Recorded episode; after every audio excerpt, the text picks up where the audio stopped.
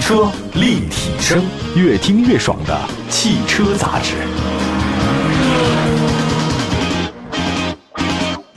欢迎大家收听，这里是汽车立体声，问候一下所有在听节目的好朋友们。我们的节目呢，在不同的时间段和不同的地方呢都有播出，网络上也可以收听啊，这个没有任何问题。那么今天在节目当中呢，请到的是海联集团我们的小南总监来到节目当中。小南总你好，全国的车友们，嗯年轻帅气的斌哥，哎哎嗨，这哎个呦不年轻了，真是。我看你大冬天的这个风采依旧。哎哎，那天啊，我看到那个、一个照片啊，大兴安岭，嗯他们那边的那个一个林场的工人哈，在在巡逻的时候，拍摄到了两只火狐狸，啊，我看那看个见了吧？啊，哎对呦，，我就真是帅气啊，对真是大自然造物主啊，这么美妙，两个火狐狸在那边溜达啊，那嗯找东西吃。冬季啊，虽然你看啊，这个很冷哈、嗯但是你看到这么热乎乎的消息吧，就让人感觉到心里特别的温暖。那天我还看到一个事儿，也是跟那个冬季的这个狐狸有关系，因为前段时间我联系了一家单位，叫嗯中国绿化基金会，他们是林业局下面的一个啊，嗯他们呢前两天有跟我讲了几个事儿，他们正好呢在这个吉林延边有一个叫东北虎豹的国家森林公园的一个项目，嗯然后让一些像我们这样的人呢，就是去一下感受一下，就公益活动啊，就是。呃，它不解决你的这个大交通，你只能到那儿去。到那儿去之后呢，它会有些这个东北的这个森林里的那个原来的老的林场的工人，嗯或者说他们呢现在是一些保护人员了啊，嗯带你去呢看这个东北虎豹的一些栖息地的情况、观测的情况。来嗯了解。采访他们之前，我了解到了很多关于这个东北啊、这个林雪啊、虎豹啊、狐狸啊嗯这方面的消息，我发现太有意思了。这大自然啊，真的是无穷无尽的魅力。就是我在想，当时我还甚至想说，我不用你们这个怎么过去，我自己开车从北京出发，咱一路开到这个吉林延边，到那边的冰雪森林里面去啊，感受感受，跟那个东北虎豹那边，咱们咱聊聊天儿。他正饿着呢，你看，可来活物了，是吧？哎呀，说这这这批比较瘦啊，这个怎么这批的志愿者太瘦了？这你不给我吃的这个？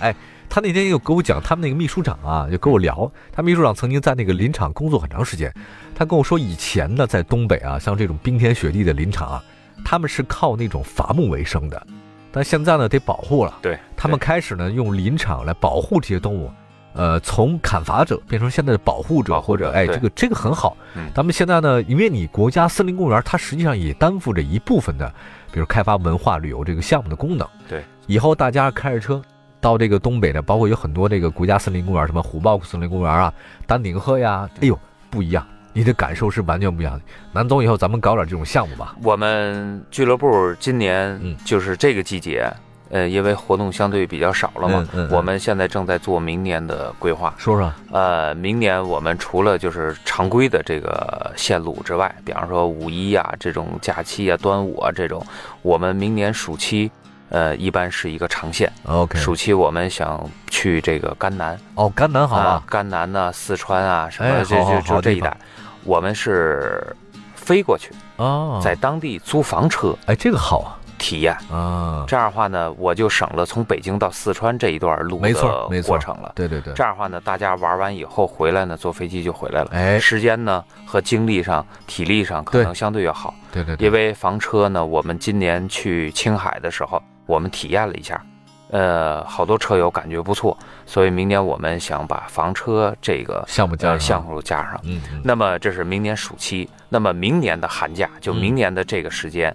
呃，我们想走趟俄罗斯，哎，就好地方是过去。什么蓝冰啊、起泡啊、嗯贝加尔湖啊哎，呦，蓝冰啊！这个呢，我们也是飞过去。因为嗯要是开车吧，呃，冰天雪地的，原路去原路回来，这个两边的风景啊就枯燥乏味了，有点儿时，间审美拉的疲劳又长，嗯，所以呢，我还不如从北京飞过去，好好。嗯三个多小时还没有时差，哎，飞到那个海参崴是吗？呃，飞到伊尔库斯克。哎，要是库斯克啊，对，，然后就在那边儿，咱们可以在冰上做这个漂移的哎这种呦，呃体验，真好。哎而而且呢，俄罗斯的这种风情啊，然后这个就像你说的大兴安岭那种哎森哎林原始哎的黑，森林哎，哈，对对对，这样的话时间也比较短，费用呢也不高。这样的话呢，我们也可以想做这么两个大型的活动，哎哎，以所以我想老在国内转悠嘛，然后也想出哎去走一走。冰雪太有魅力了，对，真的太有魅力了。我发现俄罗斯这个国家呀，我就先说你既然要去那儿嘛，在嗯冬季冰雪项目，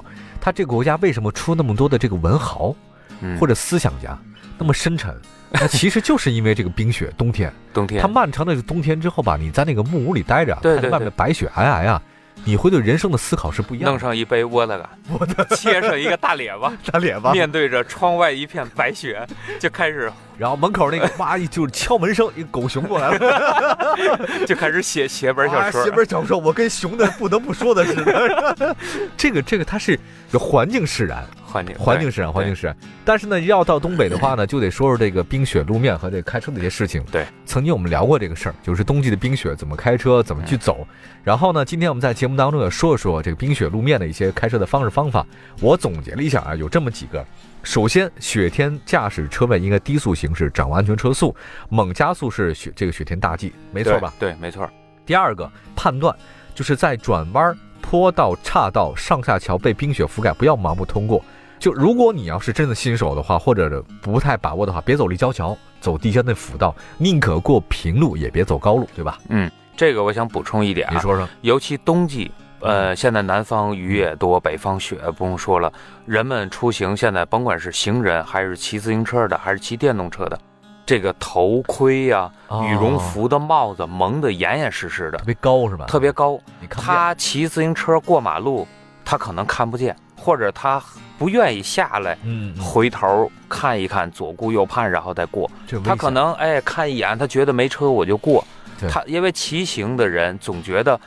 你机动车得看见我，对我过马路你得让着我，我是没错弱者。没错，但是开车的人反过来，我大汽车过来了，你嘿肯定得躲着我呀。那是这意思。啊当两种观念产生互碰的时候，这事故就发生了。对你以为他，他以为你，所以这个时候，尤其这个过路口的时候，一定要看，甭管您是呃步行嗯观察一下还是说骑行出去，一定要多看一看，因为这冬天的衣服、帽子比较厚，围巾嗯嗯容易遮挡视线、嗯嗯嗯，还有一个行驶中要平稳驾驶，不要来回并线。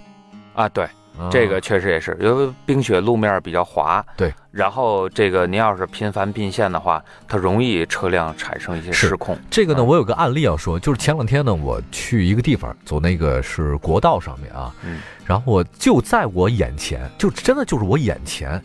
呃，有前面有两辆车，一个是通用的一个车别克，就是我跟这个别克是最里侧车道，右边的话呢是一个保时捷那凯宴，嗯，然后呢就是在我眼前，凯宴呢想并过来，但是通用不知道为什么呢，好像这个速度没有那么快。结果呢，这个保时捷凯宴的左前轮儿直接就咣一下撞到了这个通用的右后轮儿，咣撞了一下嗯。撞完之后呢，这个通用因为惯性使然往前开了一段儿，但是这个撞呢也好像似乎没有特别的严重，就是那个保时捷呢也也是往前开了一段儿，然后大概也就开了三四十米左右，啪就靠边停了。我呢就靠右就就转过去走了。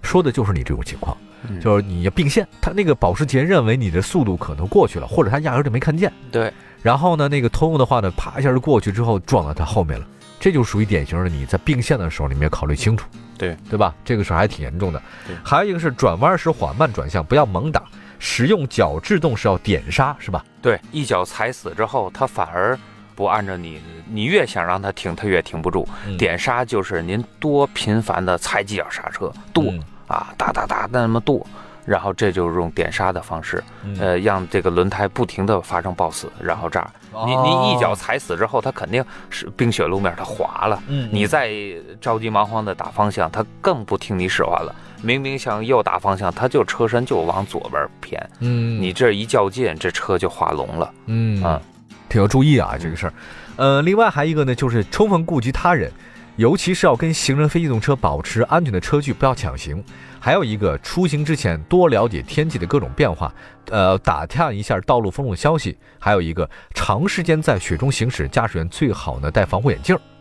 有这事儿吗？呃，它是这个，就像咱们滑雪，嗯你看这个雪场都白的，为什么都有滑雪镜啊？嗯，它就防止刺伤这个眼。呃，咱们目前城市里边这种道路，这下了雪之后，它这个处理的速度还是比较快的。嗯呃所以这种呢，我觉得您正常的这种适合自己的眼镜儿，呃，就是什么近视镜啊、变色镜啊，然后就可以。嗯呃，这因为本身我们汽车前风挡都是能隔离一部分紫外线，啊而且呢，我们上这面个还有不是最重要遮的还有遮阳板儿，嗯你车前风挡还有贴的膜儿，所以如果说您到东北，说大兴安岭这个大雪地里边开，白茫茫的一片，不跟无人区似的，嗯那您备一副这样的镜子，我觉得是可以有管有用有必要的嗯哎，。城市里边这种道路，这个清理的速度是非常快的。嗯嗯，有道理啊。那么还有很多朋友问这个冰雪滩的一些事情，另外道路摩擦，我们这边呢找到一个最新的系数，待会儿来跟大家分析分析，就是交通安全表示说这个冰雪路面的摩擦系数到底是多少，然后呢有几个案例给大家分析分析啊。我们休息一下，一会儿回来。汽车立体声，关注你的汽车生活。您的爱车情报站，会新车，私车定制，会买车，会客厅大驾光临，庖丁解车，精准分析，会拆车，大师来帮您，会用车，自驾上路，会玩车，我们都是汽车人。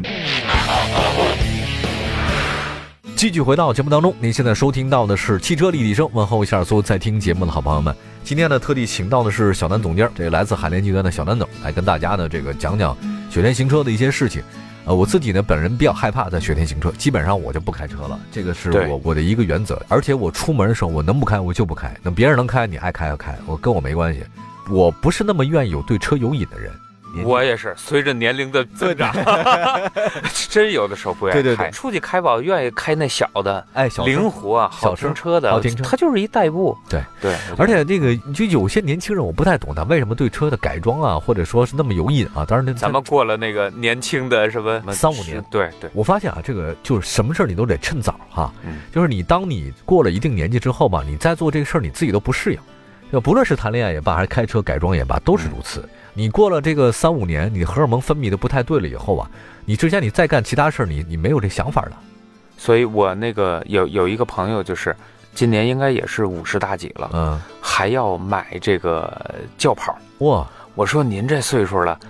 那个揉着点吧。嗯不行，那个年轻的时候摩托车也玩了，SUV 家里也有，小轿车也有，嗯我就差这轿跑没玩 过呢。哎，哎这，他这样嗯他他就想把这个缺憾弥补一下你。知道吗？越是嗯这样的人，他越能行。我们俩呢，就跟您说的雪天行车啊，因为我们都属于一种但凡碰到雪，我们就不怎么爱开的那种人。嗯但是呢，确实有些知识我们跟大家说一下是对的。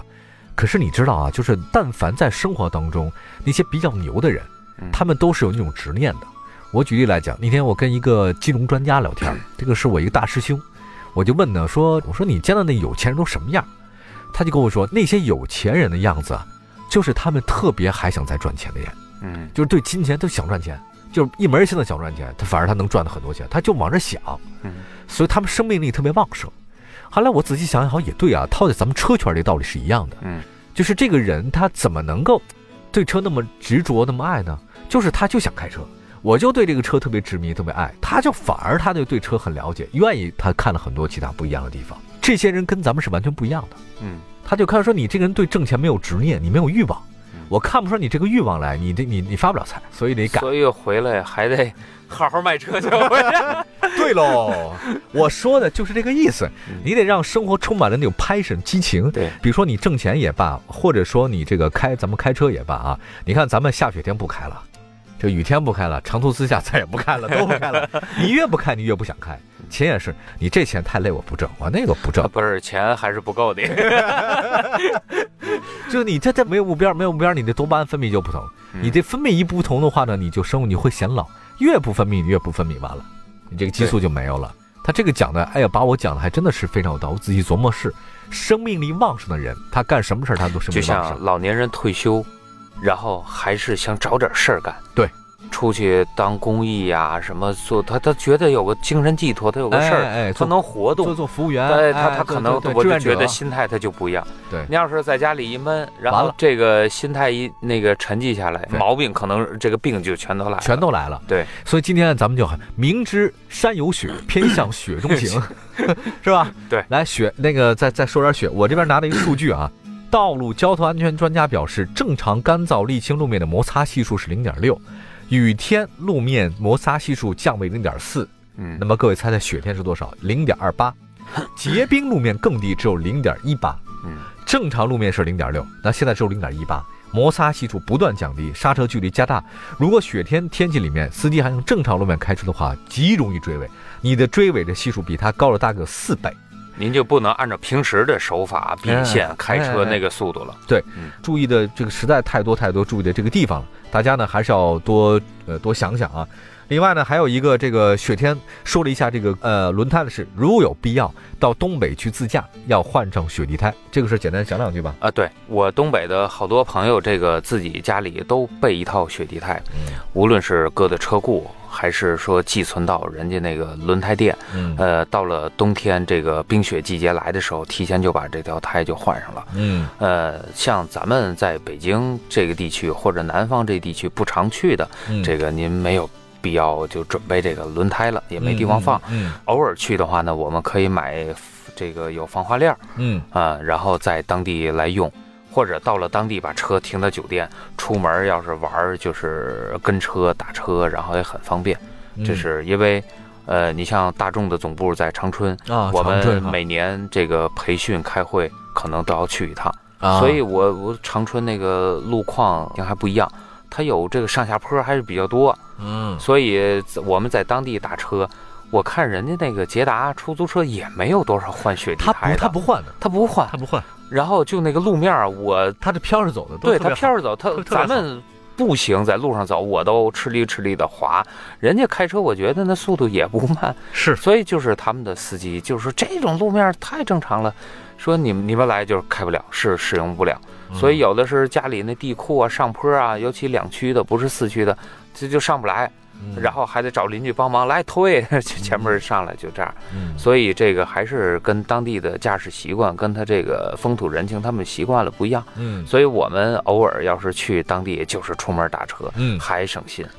另外，冬季到来之前，除了不换雪地胎的话，还有哪些做安全检查的地方需要做一个安全检查吧？呃，需要，因为车入这个季节更替的时候，尤其这种夏冬这个嗯温度温差比较大的时候，一定要对爱车做检测，就包括 OK 咱人也是一样，嗯对冬天感冒的什么这个鼻炎呢，各方面的都有。对车也是，你比方说各种油液嗯，啊，尤其这个车的防冻液，防冻也一般防冻液都是两年左右，您看看那冰点嗯够不够？嗯这个很简单，到了呃专修厂、4S 店，这个拿那个冰点检测仪，呃看一下防冻液，然后玻璃水儿，呃是不是防冻的，标号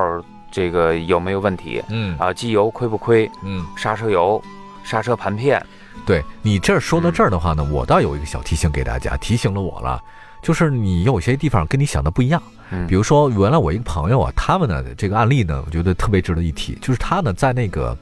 在去雪乡的路上玩儿，嗯就那个雪乡呢还在宰人的那个时候，他去了。哇，这个特别贵，一个晚上多少钱？一小一对啊顿蘑菇好几上百那对个对对对他就那个时候去的啊，嗯他是开车去的，结果在路上的时候呢，他抛锚了，嗯，就是没油了，居然就离雪乡没多远了。他跟我讲，后来我就问他，我说你也老司机了啊，嗯你怎么能这个没油了？你怎么没发现呢？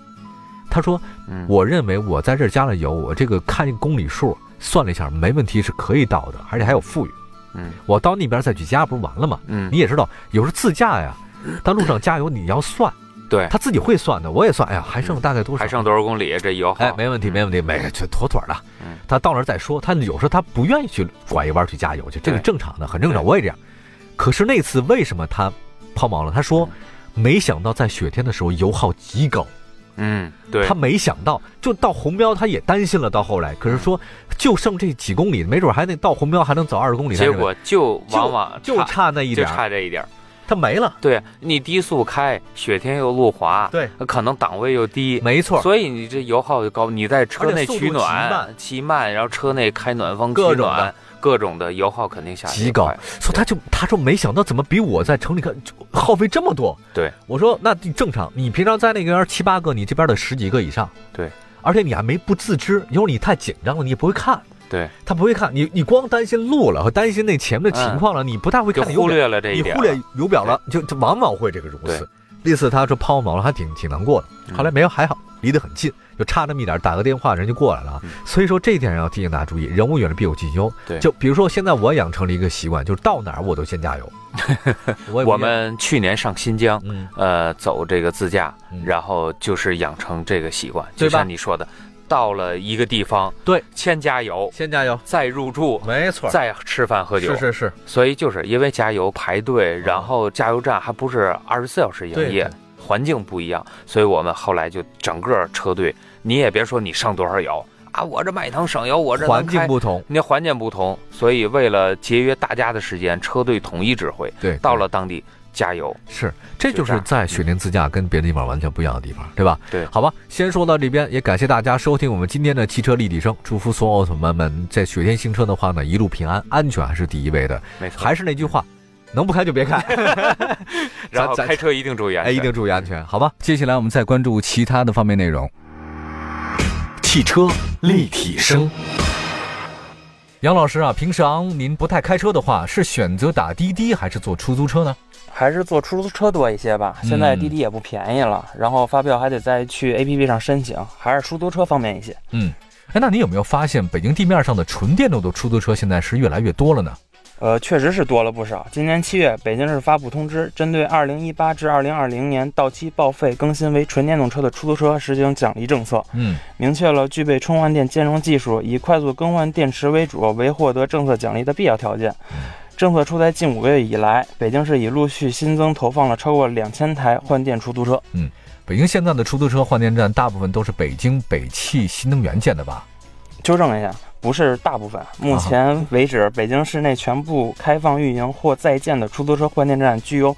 北京北汽新能源牵头建设运营。北京北汽新能源计划在二零一九年年内开放运营九十座换电站，实现城区平均服务半径二点七八公里。这个服务半径还挺夸张的哈，就是说你只要开不到三公里，就会有一座北京北汽新能源的换电站。那纯电出租车毫无里程焦虑啊！是这个意思啊。我们还跟换电出租车司机聊过换电的问题。北京市换电站集中分布在五环区域、大型居民区、通州副中心周边、机场周边等地儿，而这些地区正是出租车最常去的接送客的集散地，也是驾驶员的集中交接班的区域。这样的布局让司机十分便捷。出租车司机还跟我说，以前开油车的时候，就是在这些地点加油，现在还是保持这样的驾驶习惯没有变。日常接客交班的地点附近也都有换电的地方，而换电的效率甚至比加油更高。 嗯，如果说换电效率高了，再参考纯电动车型用车的经济性，那其实对于出租车司机来讲，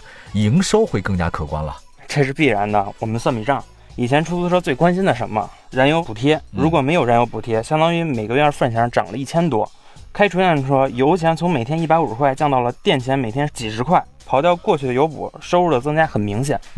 这种收益啊，除了出租车司机本身能够享受到，那应该也会相应的惠及乘客和出租车企业吧？啊，是的，乘客也是换电模式的直接受益者。换电出租车除了能够为乘客带来更好的静谧性、平顺性，拥有更好出行体验，最直接的好处就是无需缴纳燃油附加费。出租车运营企业是换电模式最大的受益者，通过换电站对电池进行统一的充电控制，能有效保护电池并延长其使用寿命，增加折旧年限。这对于出租车运营企业来说，就是直接的提高利润，增加竞争力。看来换电确实是一项值得推广的模式，希望北京北汽新能源能够将这个模式推广到全国。其实我还挺期待什么时候我们家用的纯电动车能实现这种换电模式啊，换电站的半径也能达到两三公里，那我觉得纯电动车型的销量会迎来新一轮的增长。